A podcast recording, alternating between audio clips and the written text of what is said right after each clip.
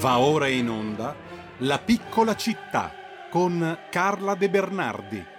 Le storie che il cimitero monumentale di Milano racconta.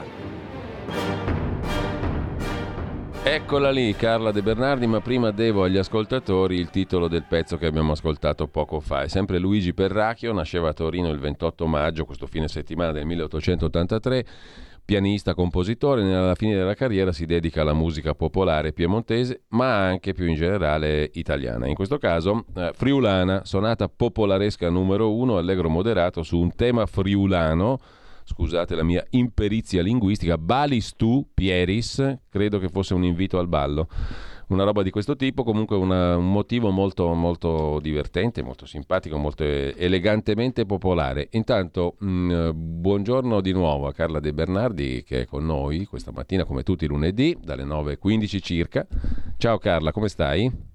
Bene, bene Giulio, io sto bene. Mi allora, sono rimessa sì. il golfino perché è cambiata la sì. temperatura. eh, sono scesi di parecchi gradi qua. Il clima di Milano è bizzarro, ballerino. Faceva un caldo terribile l'altro giorno, adesso fa quasi fresco. Esatto, oggi golfino. Comunque, eh, parliamo sì di cimitero monumentale di Milano, ma anche no, perché improvvisiamo completamente. Io sott'occhio devo dire la verità, non ho ancora iniziato a leggerlo, ma mi intriga un casino, permettimi la, la volgare espressione, il tuo libro. il tuo libro, La storia di Milano, la guida per curiosi e Ficcanaso, di cui abbiamo accennato, abbiamo parlato l'altra volta. Ne avrei già parlato, edito da Yaka Book, disponibile ovunque, lo trovate facilmente ovunque. E mh, mm, intanto però um, io sono intrigato da questo libro che non ho ancora iniziato a leggere, te lo dico perché mh, mm, mi, mi, mi, mi, piace, mi, sono incuriosito innanzitutto sul motivo per cui tu hai deciso di fare un'opera immane, terrificante, no? Perché se prendi... no, terrificante perché dire scrivere la storia di Milano è come dire brevi cenni sull'universo, più o meno, insomma, no?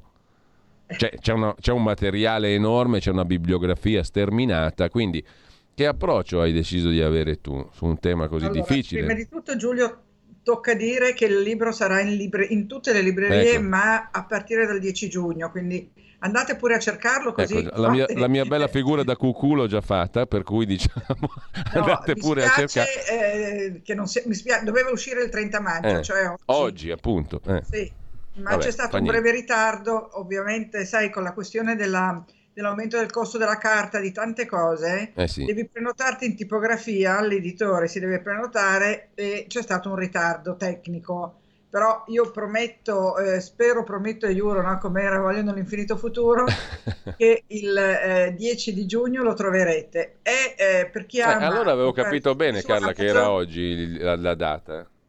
Eh? eh? Mi ricordavo quasi bene che era la data prevista, sì, sì, era, era oggi. oggi mm. Era oggi, però eh, succede e mi scuso con, con, con chi... Ma fate ancora in tempo a non andare a cercarlo oggi. Ecco, ecco, però se cercate la copertina la trovate già su, su, Google e affini. No, e poi su Amazon è già preordinabile per mm. chi ama comprare i libri su Amazon, che sono in tanti, mm. e, e, quindi su Amazon già, si può già comprare, quindi ecco. volendo. Quindi eh, andiamo al dunque, tu hai già raccontato, diciamo che, e poi ne riparleremo perché allora il 10 giugno è l'uscita ufficiale, ma su Amazon potete già prenotarvelo per così dire.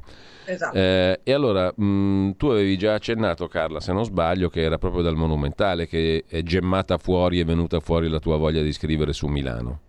Esattamente, esattamente. Mm. Allora, Andando al Monumentale, oramai io credo dal 2008 a oggi sono 14 anni che io vado al Monumentale alla ricerca di storia e memoria, perché è pur vero che il Monumentale è diventato negli ultimi 6-7 anni, facciamo forse, ma diciamo 10 per, per, per stare comodi, un museo a cielo aperto. Mm. Lo sappiamo, l'avete visto anche voi nelle nostre passeggiate eh, virtuali però rimane pur sempre, prima di tutto, un luogo di storia e di memoria. E lì io ho cominciato a conoscere personaggi che conoscevo per sentito dire, non conoscevo tanto, non conoscevo proprio, e mi si è formata una specie di eh, trama e ordito di eh, quello che, che, che, il monumentale racconta e quello che eh, è successo negli stessi anni a Milano. Mm.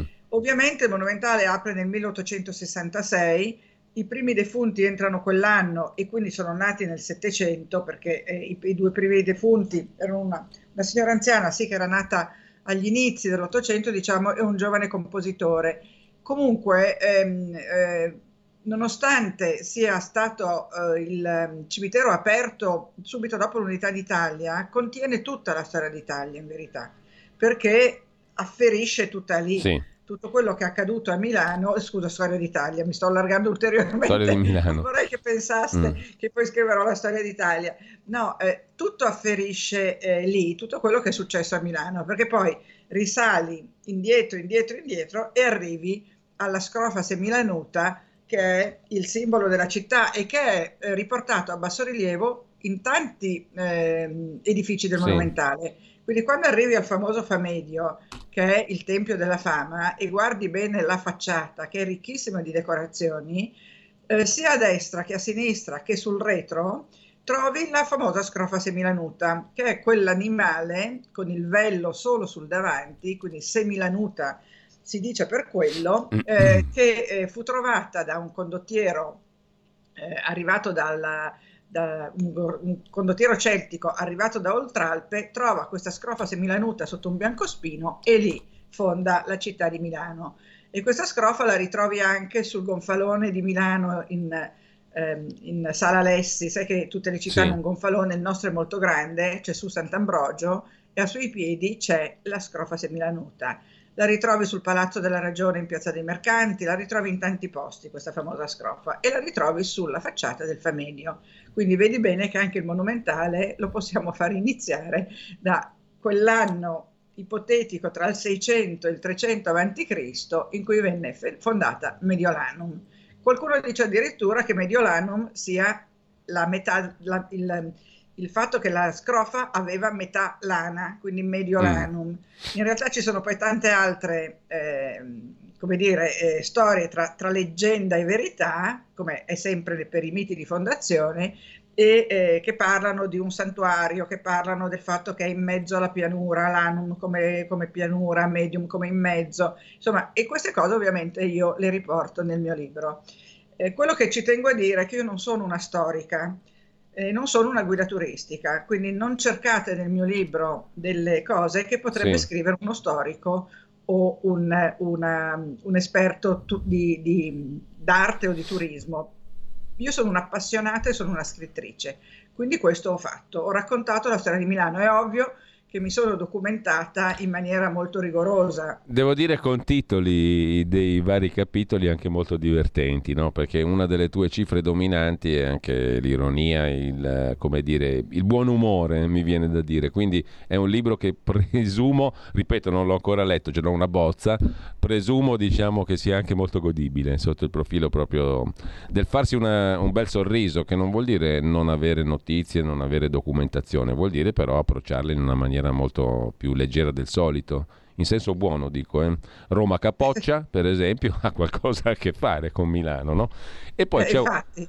Cioè, eh, beh, oppure Mamma Li Franchi, insomma i titoli e il Bissun eh, e, e, i titoli hanno a che fare, diciamo così, anche con questo tuo atteggiamento che io trovo molto, molto bello e serve anche a, a far rimanere nella curiosità e nella memoria quello che si legge in maniera più ecco, facile. Hai detto la cosa giusta, perché quello che io ho fatto, e spero di esserci riuscita, è proprio un libro che quando l'hai letto ti rimane qualcosa, mm. cioè non è un libro per l'appunto di uno storico che pur essendo rigorosissimo e dandoti delle informazioni strepitose, però poi alla fine dici non mi ricordo perché è troppo, è troppo. Eh. È, è, è, mi ha Invece il mio libro vorrebbe essere un libro che alla fine tu la storia di Milano l'hai capita e l'hai capita è inquadrata e hai capito perché Milano è così bella, è così straordinaria e perché Milano ha veramente un significato importantissimo per tutta Italia. Noi non siamo la capitale d'Italia, però vabbè, Milano è stata definita da un,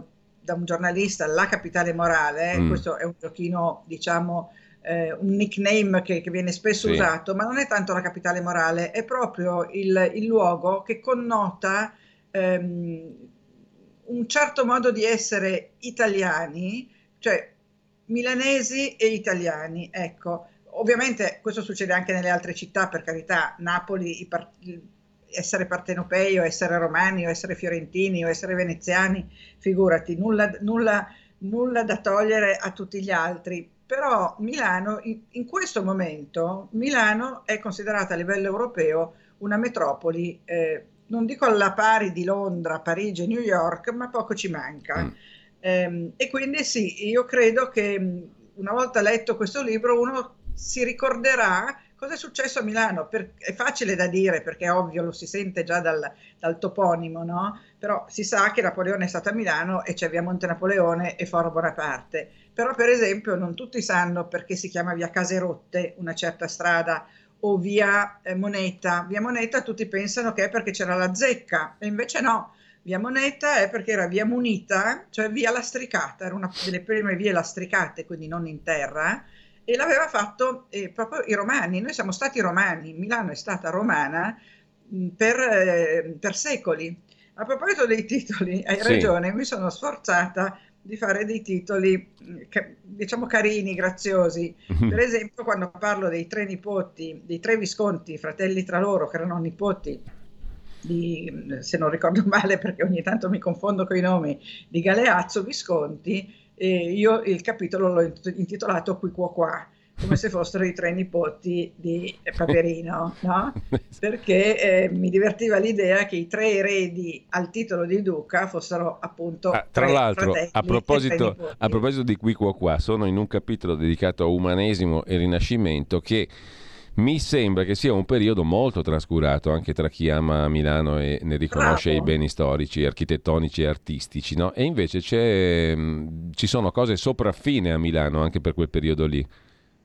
Allora, tu hai centrato un'altra delle cose eh, a cui io tengo molto, a cui tiene molto anche il mio editore, e cioè che Milano, nell'epoca appunto che definiamo umane- umanesimo e rinascimento, perché il rinascimento è eh, l'erede diretto dell'umanesimo, ehm, era una città importantissima a livello anche europeo, per i commerci per esempio, si commerciavano già le sete, si commerciavano i gioielli, le armature, ehm, era una città sotto questo profilo già importantissima, ma soprattutto non aveva niente da invidiare alla Firenze di Lorenzo de' Medici. Cioè la Milano del ehm, eh, Ludovico il Moro. Diciamo per è... esempio San Maurizio al Monastero Maggiore in Corso Magenta, è un capolavoro.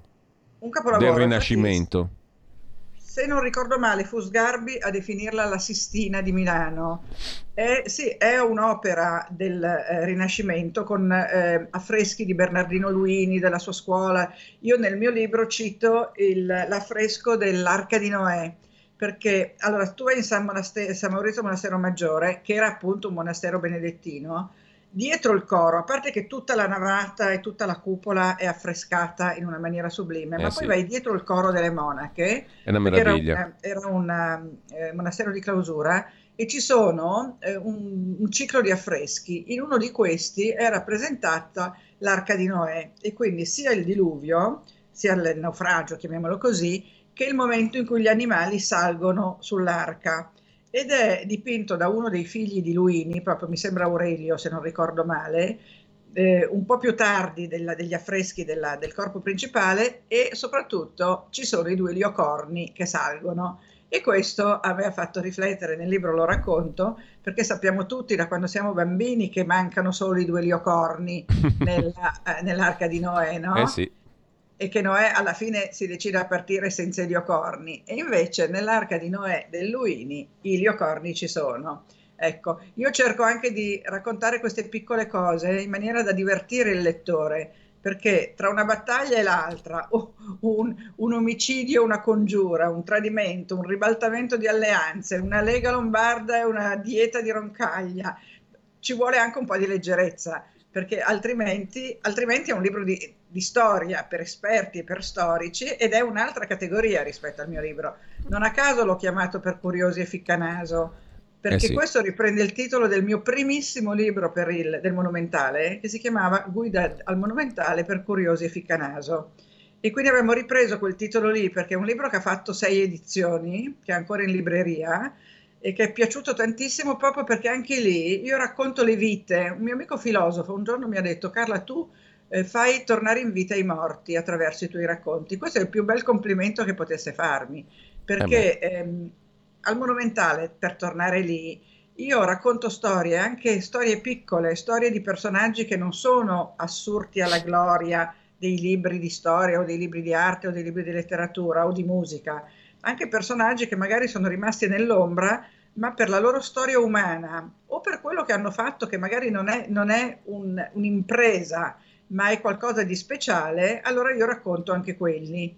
E, ed è quella la parte più bella del lavoro, Bene. perché se vogliamo sapere cosa ha fatto Manzoni, lo eh sappiamo, sì. sappiamo, dove trovarlo. Allora. Ma se vogliamo trovare uno scrittore per bambini eh, che ha scritto prima di Salgari eh, 150 libri per bambini, che si chiama, eh, oh porco cane, adesso mi sfugge il nome, ehm, do, la tomba è una piccola lapide con su una piuma, è sepolto lì questo scrittore straordinario e che però è stato dimenticato, eppure era uno scrittore ehm, come, come, Salgari, come importanza ai suoi tempi. Allora, quindi quello, quello io, scusa, eh, c'avevo il telefonino che mi disturbava, ah, quello io cerco di fare, di restituire ehm, eh, storie, personaggi, ehm, in, sì, piccole imprese, avventure che magari non trovi nella, nella grande storia. Ecco, allora, storia di Milano, guida per curiosi e ficcanaso, è tutto collegato anche alla nostra rubrica sul Monumentale di Milano, amici del monumentale.org, la pagina Facebook di Carla De Bernardi, che è autrice del libro di cui abbiamo parlato. Ci risentiamo settimana prossima, lunedì, e vediamo cosa ci inventiamo, perché adesso eh, stiamo... Ho un'idea perché vi voglio parlare di una cosa mh, particolare del Monumentale che si vede poco perché è defilata, è fuori dal Monumentale, ma è Bene. molto molto legata al Monumentale. Siamo curiosi. Carla, lunedì prossimo. Grazie, Intanto buona grazie. settimana. Buona settimana. Ciao, a ciao a tutti, ciao agli ascoltatori, buona settimana.